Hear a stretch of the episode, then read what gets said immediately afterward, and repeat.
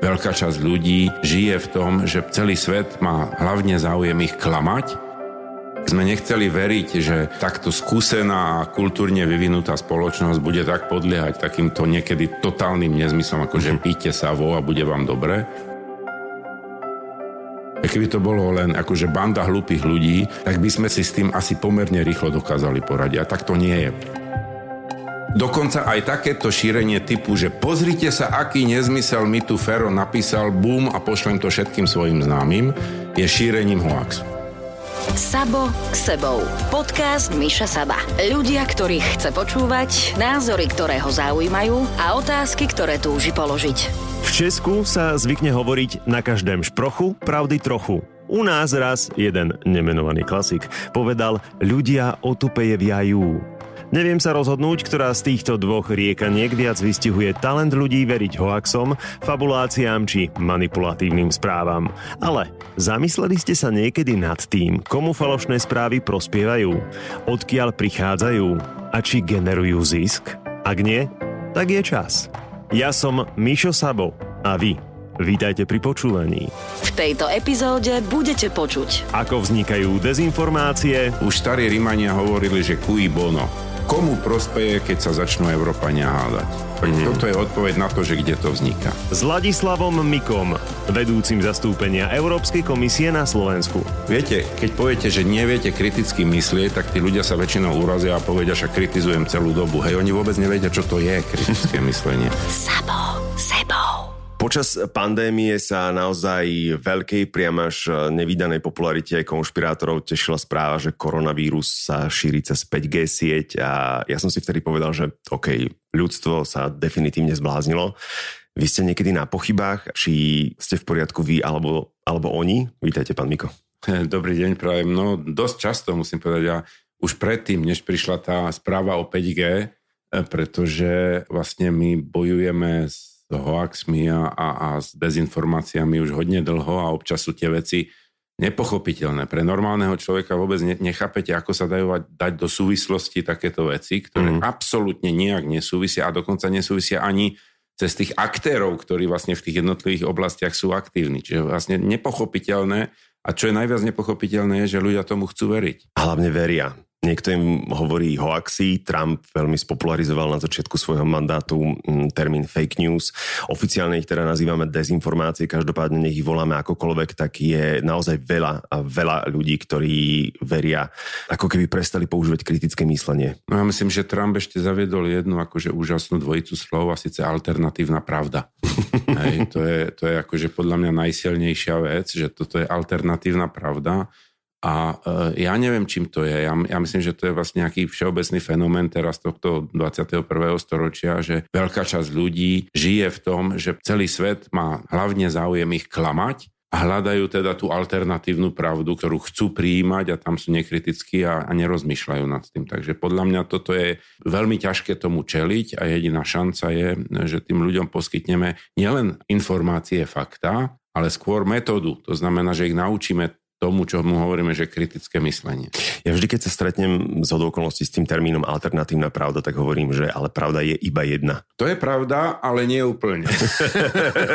Pretože v skutočnosti však viete, ako to bolo, keď sa vyvíjala geometria, hej, tak najprv bola tá euklidovská, potom sme prešli akože do abstraktných a tak ďalej, takže ono vždy v jednej sústave, alebo kým bol Newton, tak to bolo ako všetko jasné a v momente, keď prišiel Einstein, tak sa ukázalo, že vlastne tá Newtonová pravda není úplne absolútna.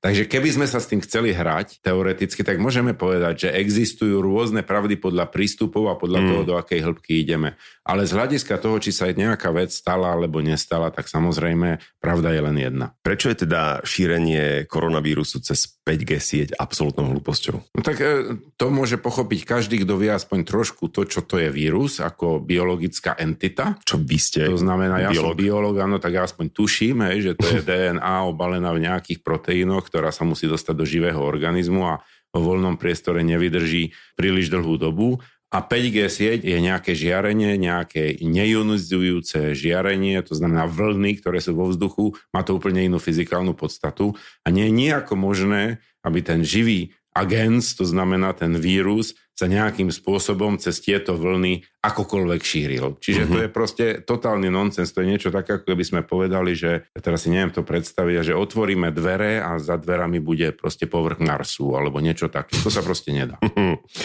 Ako vlastne hoaxy vznikajú? Tých zdrojov je veľa. Myslím si, že v samotnom počiatku to možno vznikalo tak, že to niekoho bavilo. Akože vyslať občas nejakú... Akože sranda, že, hej? Sranda, že pustil mm. nejakú myšlienku a teraz sa bavil na tom, jak to ľudia ako žerú. Ale postupom času si myslím, že e, rôzne, povedzme, politické záujmy pochopili silu e, tohoto nástroja. Mm a že ho začali používať akože nástroj proste, by som povedal, ideologickej diverzie, keď už použijem tie cudzie slova.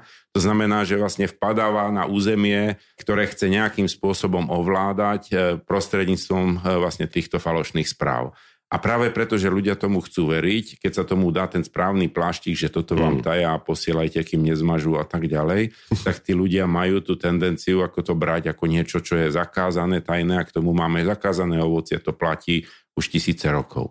Takže myslím, že momentálne máme pomerne organizované, veľmi dobre platené skupiny ľudí, ktorí to vyrábajú cieľene s nejakým konkrétnym zameraním a nie je veľkým prekvapením, že veľká časť toho ide z východu do Európy. Na to sa chceme spýtať, lebo ono na začiatku teda mohlo to byť, že jedna babka povedala, ale mne to už prípada ako naozaj, že krutý biznis. Zarába sa na tom? Takto, ehm, keď povieme teraz, že v covide, tak celkom určite sa na tom zarába. Mm lebo medzi tie falošné správy sa dajú zaradiť aj falošné reklamy na prostriedky, ktoré si ľudia kúpujú, lebo majú strach, sú mm. vyplašení. A teraz poviete, že keď budete akože jesť náš kompot trikrát denne, tak vás COVID sa netýka, tak ten kompot proste sa predá. Hej, a tým mm. pádom sa na tom samozrejme veľmi dobre zarába, pokiaľ tomu ľudia uveria aspoň nejakom počte ale hlavný zisk, hlavný benefit si myslím je niekde inde a ten je politický a ide vlastne o to, že e, uvedomme si, že vlastne Európska únia so všetkými svojimi chybami je trňom v oku iným mocnostiam. Je to proste naraz veľmi silné uskupenie ľudí, e, štátov, politicky silná entita. Proste každý, kto chce oslabiť tohto partnera, tak má záujem na tom, aby vo vnútri vytváral pochybnosti, aby vo vnútri vytváral rozbroje, aby mm. pokiaľ možno sa tie štáty medzi sebou začali hádať.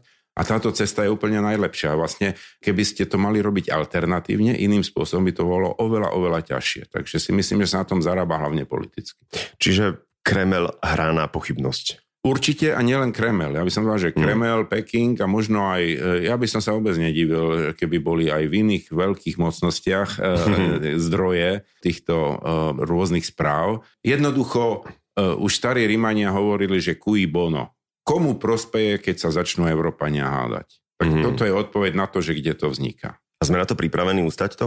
Zo začiatku sme ako u väčšiny úplne nových fenoménov neboli úplne pripravení. Že sme boli zaskočení tým, aký to môže mať rozmer že sme nechceli veriť, že e, povedzme takto skúsená a kultúrne vyvinutá spoločnosť bude tak podliehať takýmto niekedy totálnym nezmyslom, ako že mhm. píte sa vo a bude vám dobre. Takže už od roku 2015 e, máme nejakú dohodu, že sa s tým musí aktívne bojovať a ten boj sa musí e, evidentne stupňovať. Práve preto máme teraz novú stratégiu, pretože sa ukazuje, že ani len vysvetľovanie, ktoré už robíme roky, nestačí a že treba proaktívne vstupovať do toho procesu. Ono, ten COVID bol asi zlomový v tom, že nám začala, ja to tak vnímam, infodémia. E, ja si myslím, že to je úplný skok, ale dramatický. E, každý z nás to asi zažil. Ja si spomínam, že ešte než sme začali v marci, tak sme mali pocit, že nestíhame tie veci čítať a, a sledovať a tak ďalej. A naraz sme všetci skončili v home office a začali sme dostávať tisíce mailov z každých stran, čo máme robiť, čo sa deje, akým mm. spôsobom sa chovať.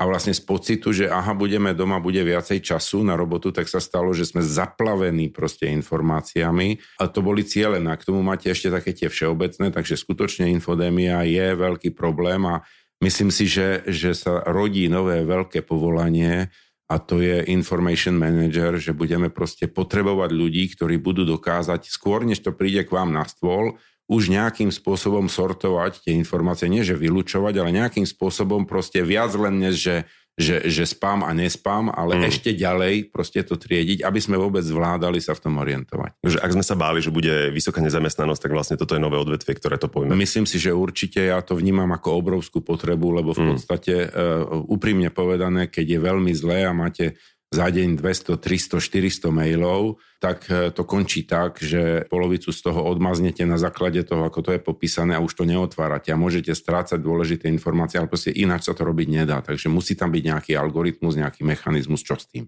Ktorého akci boli najpopulárnejšie a ktorý je váš najobľúbenejší? Moje najobľúbenejšie boli dva. Jeden sme už zmienili, teda to šírenie cez 5G siete. Potom bolo to, že taký dobrý pokus, som tomu hovoril, to možno ani neprichádzalo úplne e, z tých centrál, o ktorých som hovoril, že dobre pomáha na COVID e, kokain, to sa mi zdalo akože dobrá snaha, hej, ako určitej skupiny spoločnosti. to, to, akože to som nepočul. Dobrá vec. A potom, ako keď sme sa bavili o riešení, tak potom predpoveď, že Baba Vanga predpovedala, že, že Rusi prídu s vakcínou. To tiež ma ako potešilo, že takáto vízia. Tak ale Baba Vanga obsiahla všetko už. No však práve, hej, ale akože, že, že, že odhadla, že aj kto s tým príde, tak to je super. Ako. A odliadnúť od korony, pri ktorom ste si v minulosti povedali, že ale naozaj? Viete čo, ja som, ja som hodne riešil, ja som robil dlhé roky na generálnom riaditeľstve pre bezpečnosť potravín, takže ja som sa stále zaoberal proste krivými banánmi a rovnými uhorkami a tieto mm-hmm. veci.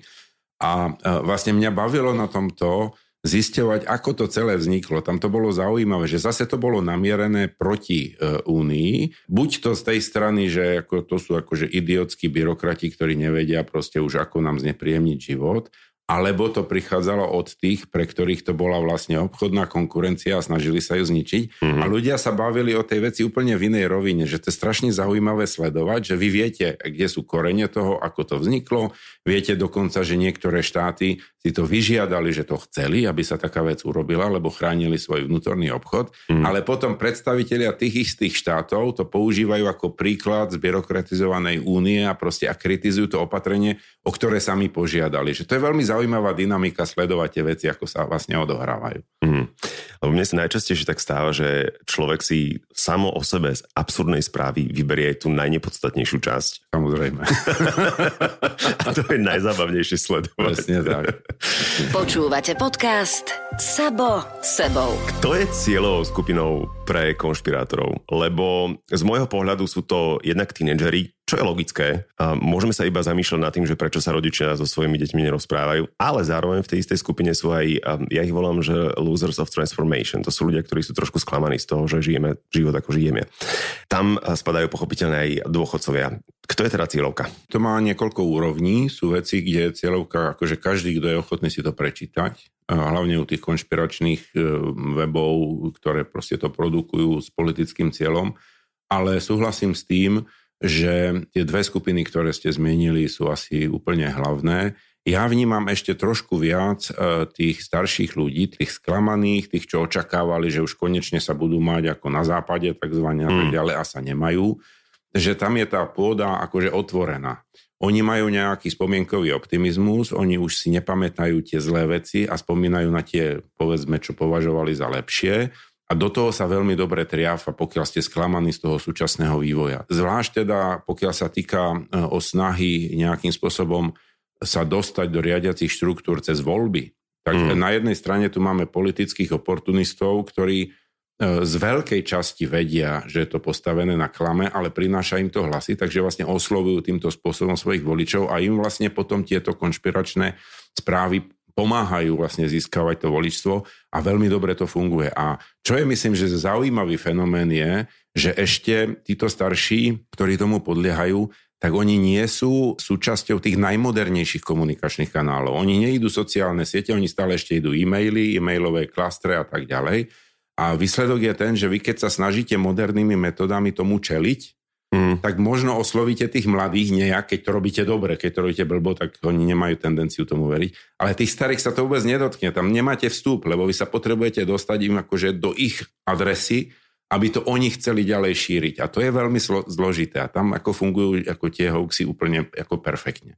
A myslím si, že to ovplyvnilo voľby v mnohých štátoch. No a mladí ľudia pochopiteľne, lebo mladí ľudia sú od prírody rebeli, to je zase akože celé je to veľmi dobre vymyslené, lebo dostávajú informácie, vedia si ich nájsť, dokonca to môžu prezentovať ako nejaký úlovok od niekiaľ, že to mm. nie je niečo, čo len tak prišlo, hej, a, a sú veľmi zruční v tom, ako to šíriť.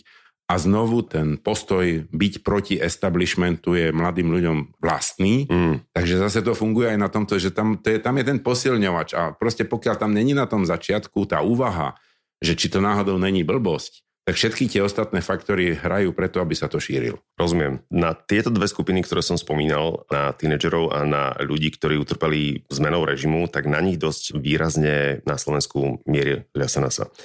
A tejto strane pred eh, voľbami Facebook zablokoval stránky. Aj preto, že tam bol dezinformačný obsah. Je toto bežnou praxou, alebo to je niečo, čo nás čaká v blízkej budúcnosti častejšie, že sa budú zatvárať stránky kvôli tomu, že je tam dezinfo? No nemyslím si, e, že by sa dalo povedať, že to je bežnou praxou a myslím si, že to je vlastne svojím spôsobom veľmi kontroverzný krok. Mm. Lebo sloboda informácií, sloboda vyjadrovania a tak ďalej sú základné slobody, ktoré tá demokratická spoločnosť má a mala by ctiť.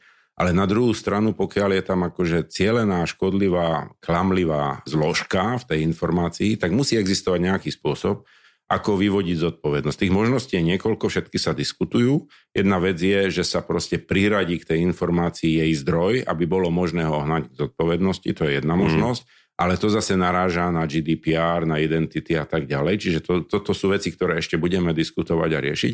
A druhá možnosť je, že vyzveme vlastne platformy, lebo musíme si uvedomiť, že to nebolo tak, že tam prišiel nejaký cenzor a teraz povedal toto preč, hej, ale bolo to tak, že bola výzva zo strany, povedzme, Európskej únie alebo zo strany slovenskej vlády na tie platformy, dávajte si pozor, čo šírite, aby ste nešírili nezmysly.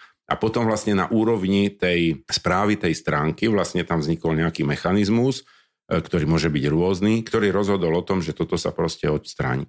Samozrejme, máme tu aj právny rámec. Uvedomme si, že niektoré veci sú zo zákona nelegálne. Mm. Že propagovať nacizmus je nelegálne, Jasne. že tam je gebír, tam je možné na základe toho povedať, toto je protiprávne, tak buď to pôjde preč, alebo nesiete zodpovednosť. Ja som raz zahriakol jednu dámu na Facebooku, keď eh, sa v komentároch oháňala nejakou dezinformáciou a už si nespomínam, že, že čo to bolo, ale ona vtedy sa tak ohradila tým, že vlastne ona môže veriť, čomu chce a, a toto je moja ďalšia otázka, že ako je to teda aktuálne po legislatívnej stránke. Ja keď chcem nahlásiť niekoho, tak môžem?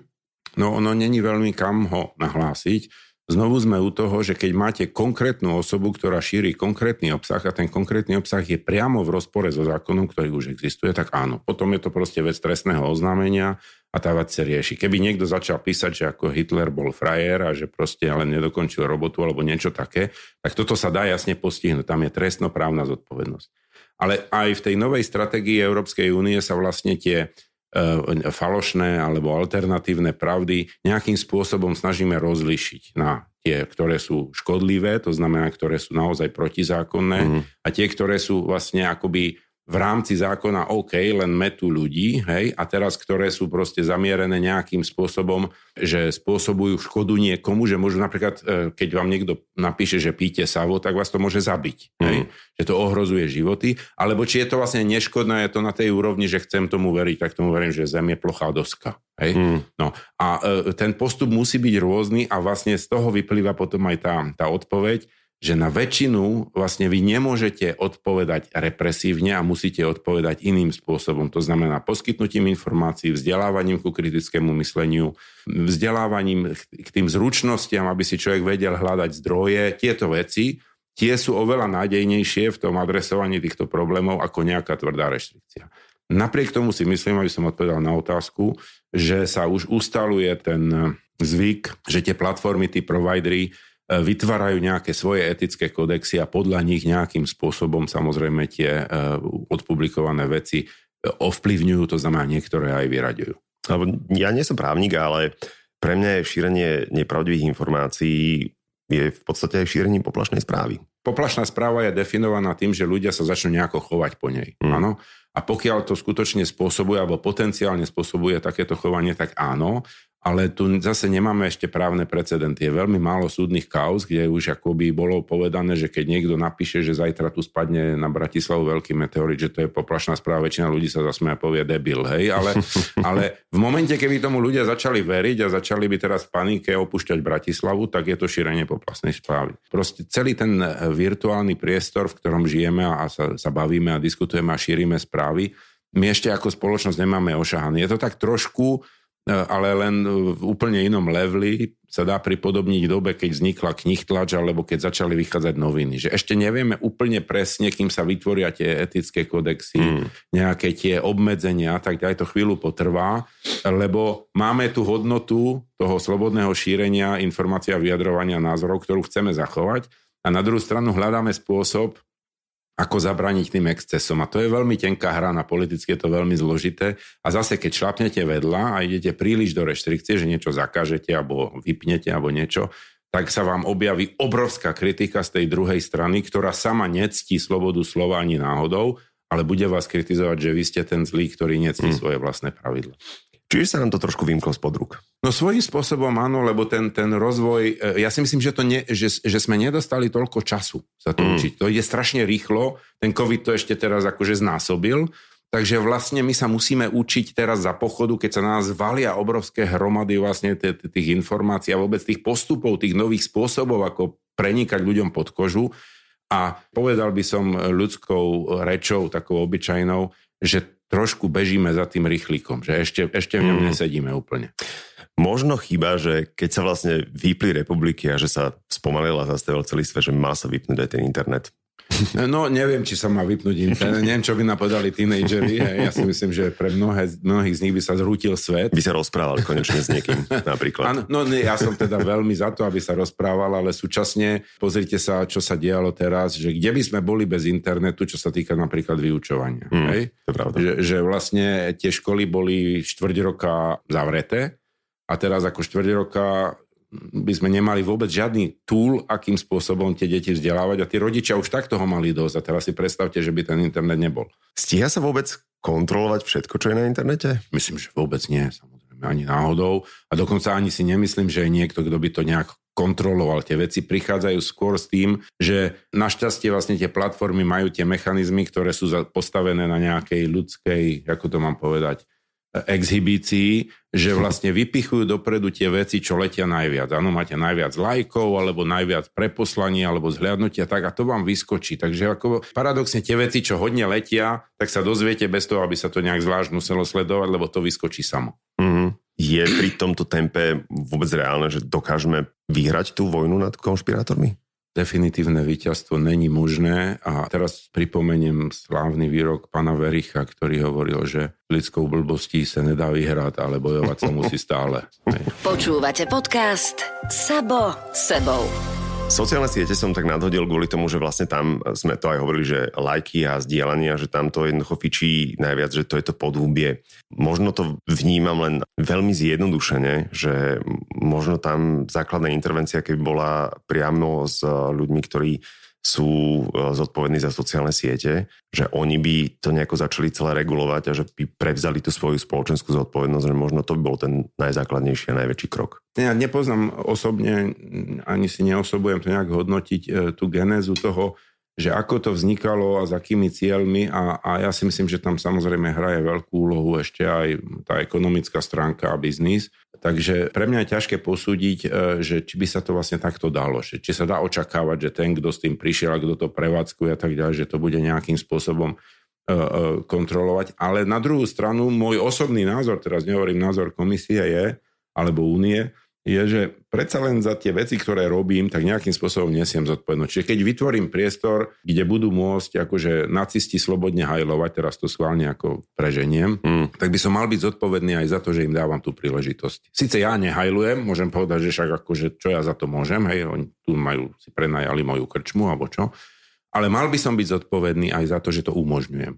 A vlastne v prenesenom zmysle by toto mohlo nejakým spôsobom platiť aj, aj na tých sociálnych sieťach, ale je to strašne ťažké, lebo tam je ťažká tá kontrola a pokiaľ znovu e, my máme vlastne teraz ten príklad, určite si mnohí všimli, že komisárka Jourová, ktorá má na starosti akože ochranu práv spotrebiteľov, tak ona vlastne so všetkými tými platformami veľmi intenzívne rokuje.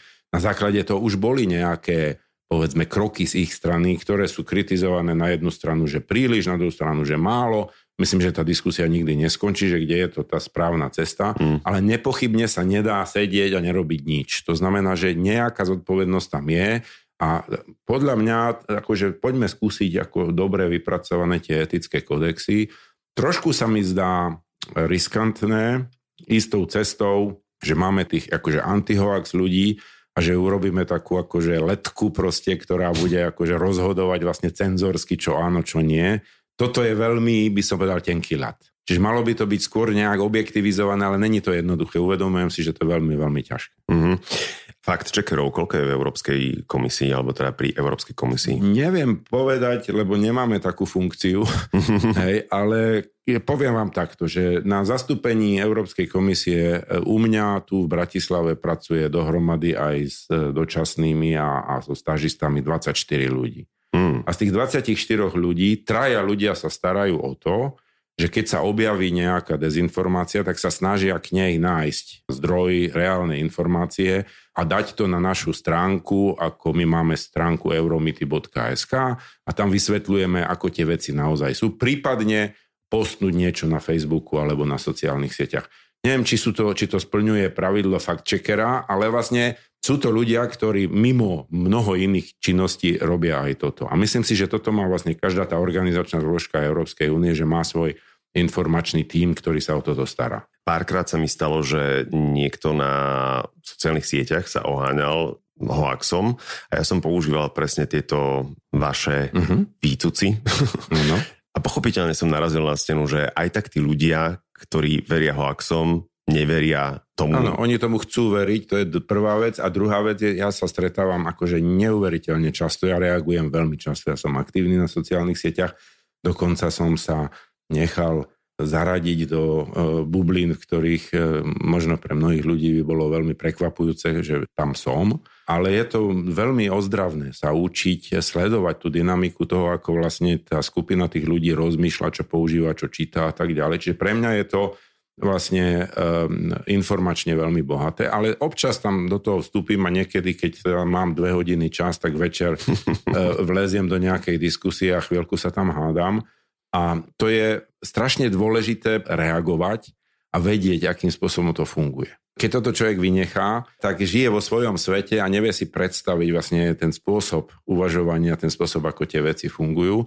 Ale každopádne najčastejšia reakcia tam je, tí ľudia počase, keď tam ako sa hádame hodinu, tak si kliknú na môj profil a potom tam niekto napíše, no tak to je jasné, ten pracuje pre Európsku úniu, tak už ani, už ani vlastne s ním nekomentuješ, však to je jasné, koho chleba ješ, toho pieseň spievaj, bodka, hotovo. Čau, a, a, a končíte, tam už potom akože není čoho povedať. Mm-hmm. Tí ľudia dnes, a toto je veľmi zaujímavá vec, a mňa to teda osobne trápi, principiálne skoro nikto nie je schopný alebo ochotný uznať, že by ste mohli mať svoj vlastný názor. Mm-hmm.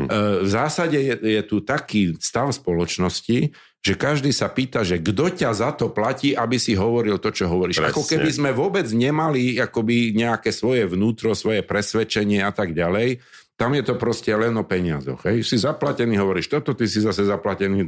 A toto sa hľadá, nejaká akože táto štruktúra, že kto za čo, kde, od koho dostáva peniaze, do ktorej bandy patrí. Mm. Ale že by niekto proste povedal, že toto je človek, čo má zaujímavé názory, tak to som akože už dlho nezažil. No, toto je jeden faktor, že kto ťa platí a druhý je taký ten najzákladnejší pocit, ktorý z toho mám, keď zotrvávam, lebo tiež mám toto hobby, v komunikácii s ľuďmi, ktorí veria alternatívnym pravdám, tak oni sú jednoducho presvedčení o tom, že vedia všetko najlepšie. Nie, že majú svoju vlastnú pravdu, ale že oni vedia všetko najlepšie. Že oni sú jednoducho vedmi, oni zjedli Google, Áno, áno. Všetky ostatné vyhľadávač a že jednoducho nad nich nie. Ale to sú väčšinou tí, čo majú, čo tam nedajú ani svoje meno. Hej. A majú kvetinky v profilovkách. No, no, čiže to je presne o tom, hej, že ja to nechcem zhodiť. Mm. A toto je, myslím, veľmi veľká chyba, čo sa dosť často robí, že sa povie, že tí, čo píšu nejaké tieto, akože v našom pohľade nezmysly, že to sú debily, proste, ktorí majú IQ 40 proste a nebudem pokračovať. Ale to vôbec nie je pravda. Tam sú ako mnohí veľmi, veľmi vysoko inteligentní ľudia. Ako už som povedal, mnohí to robia s nejakým zámerom, podľa môjho názoru veľmi dobre vedia, čo robia, veľmi dobre vedia, čo je pravda, čo nie je pravda, ale proste robia to, znie, vedia, že to nejak funguje a týmto smerom to vedú. Čiže to je jedna skupina. A druhá skupina sú ľudia, ktorí sú nejakým spôsobom frustrovaní z reality a nielen tým, že ako sami sa nemajú dobré, ale že majú proste predstavu, že by to malo ísť nejakým iným smerom a hľadajú akýkoľvek nástroj, ako to posunúť proste mm. tým iným smerom. Teraz to poviem veľmi škaredo. Keby to bolo len akože banda hlúpých ľudí, tak by sme si s tým asi pomerne rýchlo dokázali poradiť. A tak to nie je. Mm. Je tam určite isté know-how, ale máme šancu sa pohnúť vôbec ďalej, keď aj samotní napríklad politickí lídry, a teraz hovorím o tých najväčších menách, šíria, a nielen, že šíria, oni aj vymýšľajú tie Vytvárajú, áno. No to je otázka asi nie na mňa. Na toto zase iné príslovie pripomeniem, ktoré sa pozná, myslím, medzi ľuďmi už odkedy máme artikulovanú reč a to je, že účel svetí prostriedky. Mm. A že mhm. proste keď viem, že niečo funguje a keď potrebujem v tomto prípade voličov a viem, že keď poviem túto vetu, tak mi pribudne 2%, tak ju proste niekto nemá problém povedať. Sabo sebou. Už sme to spomenuli, Európska komisia má teraz novú stratégiu v boji proti dezinformáciám. Čo je teda v pláne? Čo je pred nami? Tá kľúčová vec je najprv sa snažiť celému tomu systému vytvárania tých falošných správ, alternatívnych práv a tak ďalej porozumieť. To znamená sledovať, kde ako to vzniká, aký môže byť účel, kto za tým je, ale súčasne aj to nejakým spôsobom triedi, či sú to teda veci, ktoré môžu byť fyzicky poškodzujúce ľudí alebo spoločnosť, alebo môžu byť trestne právne zodpovedné, alebo nie. Proste nájsť tie hranice, aby sme vedeli potom na tie jednotlivé klastre nejakým spôsobom reagovať. Čiže toto je ako jedna časť tej stratégie. Druhá časť stratégie je uvádzanie veci na pravú mieru. Neviem, ako na Slovensku je, e, je obľúbený český román e, Jiřího Jirotky Saturnín, ale tam to končí tým, že sa uvádzajú veci v románoch na pravú mieru. Tak ja to mám veľmi rád ako príklad, lebo sa potom ukáže, že z celého príbehu, ako tam je povedané, sa ukázal ako pravdivý len obláček dýmu stúpajúci nad stolom pana továrnika, všetko ostatné bola blbosť. Takže potrebujeme akože byť schopní proste povedať, ako to je pre tých, koho to zaujíma, mm. pri najmenšom. A tretia vec je vytváranie priestoru pre edukovanie ľudí, aby mali tie schopnosti, aby sa aspoň keď majú sami tú vôľu alebo chuť, alebo si uvedomujú, že je dobre byť v tomto zručný, aby sa to dokázali naučiť. Čiže to je celý systém vzdelávania už od základných škôl, kritické myslenie ako nástroj, lebo viete, keď poviete, že neviete kriticky myslieť, tak tí ľudia sa väčšinou urazia a povedia, že kritizujem celú dobu. Hej, oni vôbec nevedia, čo to je kritické myslenie. Čiže ja myslím, že to, to, tú základnú zdatnosť v tomto by mali dostať deti úplne už od, od, od základného vzdelania, Súhlas. aby sa proste naučili vlastne s tým celým systémom pracovať. Takže to sú také tri hlavné časti tej stroje. A potom je tam samozrejme ešte taká štvrtá, ktorá je, to už som tiež zmienoval, priama ochrana spotrebiteľa, aby vás napríklad ako niekto nezavádzal vo veciach, ktoré je veľmi ťažké si overiť sám. To sú napríklad tie falošné reklamy že kúpte si toto, toto funguje, 20 lekárov z 20 hovorí, že to funguje, bla bla bla. Tam ten aparát nemáte na toto overiť, ale tam už zase napríklad komisia alebo akýkoľvek medzinárodný alebo národný orgán je schopný tie veci overiť a eventuálne to zlikvidovať. A tam sme mimochodom by som povedal, už teraz najúspešnejší. Tam najväčšia hmm. časť týchto klamlivých reklám aj behom covidu sa podarilo v spolupráci s platformami ich úplne stiahnuť. To sú, myslím, neviem, či poviem, že tisícky, ale určite stovky ich bolo akože zablokovaných práve preto, že to je jednoducho preukázateľná nepravda. No a napokon to najdôležitejšie, čo môžeme urobiť v boji s dezinformáciami my, úplne bežní ľudia. Funguje takéto mm, see something, say something, alebo ako sa k tomu môže bežný človek postaviť? No, no e, e, to je samozrejme veľmi ťažké, lebo sme sa bavili o tom, že tá štruktúra uvažovania je taká, že vlastne tí ľudia, čo robia, tak e, majú pocit, že robia to najrozumnejšie, čo môžu. Že keď niečomu verím, tak to šírim ostatným, aby tiež tomu verili. Každý problém na svete má tri odpovedi. Zjednodušujem. A keď niečo riešite a potrebujete ako sa v tom vyznať, tak tri kategórie máte vždy. Hej? Že keď máte nejakú otázku, ktorú chcete zodpovedať, tak máte určite áno, určite nie a potom je šedá zóna medzi tým. A to, to vlastne na toto si môžete rozložiť každý problém. A to, čo je určite áno, určite nie, je vlastne jasné a ide o to, jak je široká tá šedá zóna. A teraz bavme sa o tom, že dajme ľuďom nástroj, ako sa orientovať v tej šedej zóne. Jedna z možností, a to je súčasť stratégie, ktorú som vlastne nezmenil, je, že tie informácie sú niekde k dispozícii. Môžem ísť a niekde sa pozrieť a overiť si to. Prečítam si ako občan a porozmýšľam, či náhodou by to nemohlo byť tak, ako to naozaj je a nie tak, ako som to čítal pokiaľ dokonca dokážem kriticky myslieť, tak už možno toto spôsobí, že začnem uvažovať nad tým, ako to je. A druhá vec je, e, nešíriť tieto veci ďalej. Áno, dokonca aj takéto šírenie typu, že pozrite sa, aký nezmysel mi tu Fero napísal, bum, a pošlem to všetkým svojim známym, je šírením hoaxu. Mm. Hej? Čiže je lepšie proste tieto veci nerobiť, nešíriť ich, lebo vy nikdy neviete v tej kaskade, v tej pyramíde, čo nasleduje potom, ako to pošlete, kto to zase ďalší pošle na x ďalších adries. Čiže tomuto sa dá vyhnúť. Ja by som povedal ako občania, veľmi zvažujme, čo posielame ďalej a skúsme uvažovať o tom, že čo všetko by sme chceli dostávať akože do svojej, na svoju stenu alebo do svojej mailovej adresy a či náhodou neposielame. Však to je stará známa vec. Hej. Keď nechceš byť spamovaný, nespamuj. Existuje vôbec nejaký rebríček krajín, ktoré majú najväčší problém s hoaxom, lebo však máme štatistiky na všetko.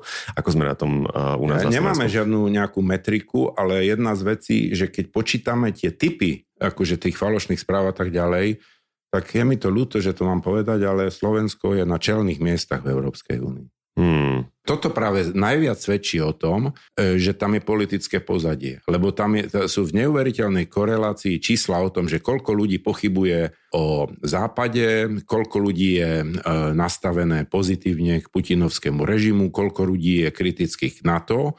A keď k tomu porovnáte ten objem e, tých spamov a týchto informácií, ktoré sa šíria, aj ich štruktúru, tak je to v korelácii. Čiže e, e, neviem, čo potencuje čo, asi vzájomne, ale v každom prípade tam, kde je tá spoločnosť skeptická, tieto veci akože má vyjasnené a tak ďalej, tak tam tá úroveň tých klamlivých správ je oveľa nižšia. Čiže to jasne ukazuje, že vlastne oni veľmi presne vedia, že sa vyplatí intenzívne mieriť tu, lebo tu je podhubie, nie len tu, teda musím podotknúť, je to samozrejme aj v iných štátoch, ale, ale rozhodne Slovensko na tom je veľmi vysoko. Takže máme na čom pracovať. Určite. Hmm, ďakujem veľmi pekne za návštevu. Veľmi ma tešilo, ďakujem aj Sabo, sebou. Ak vás téma dezinformácií zaujíma a nebodaj máte vo svojom okolí niekoho, kto sa veľmi rád oháňa pokutnými web stránkami, odporúčam, vyhľadajte si veľavramný starší text Jakuba Godu pre denník N.